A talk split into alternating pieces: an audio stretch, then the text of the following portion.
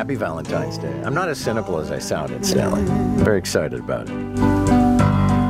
But we're going to talk about Valentine's with one of our NBC News radio correspondents, this time Rory O'Neill, because like everything else in life, Valentine's this year has been hit by inflation. Hi, Rory. Good morning, John. Happy Valentine's Day. Happy Valentine's Day. So, what's the damage? $26 billion. Wow. Okay, so that's collectively yeah. what Americans are spending on Valentine's. Yes, and so on average, break it down, it's about $192 per person for those who celebrate. So still 200 bucks. Uh, that's up about $18 compared to last year. And actually, it's also because we're expanding what we spend our Valentine's Day money on. Okay. Not just the love of our lives across the dining room table or the, the restaurant table, but we're spending more on Valentine's for our coworkers and for our pets and classmates. Okay. Well, the pets I get. Uh, so, how has inflation impacted on all of this?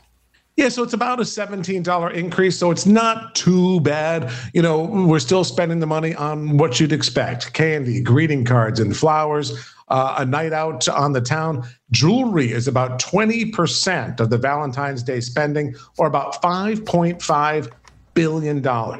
And this breaks down by age, too, from the National Retail Federation.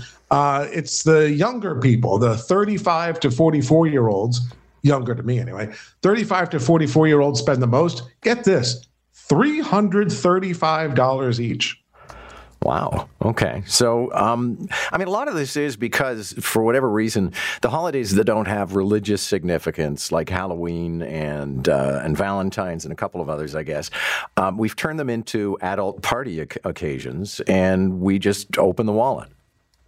Yeah, that, that's a good point. Uh, you know, you could argue that St. Valentine's Day and All Hallows Eve do have religious right. connections, but uh, I see your point in terms of you know any reason to celebrate, any reason to uh, think that maybe spring is around the corner and the doldrums of winter are behind us uh, to get out there and celebrate. I think is the, is the good reason here. Well, I hope you have a good one. Thank you. Happy St. Valentine's Day, John.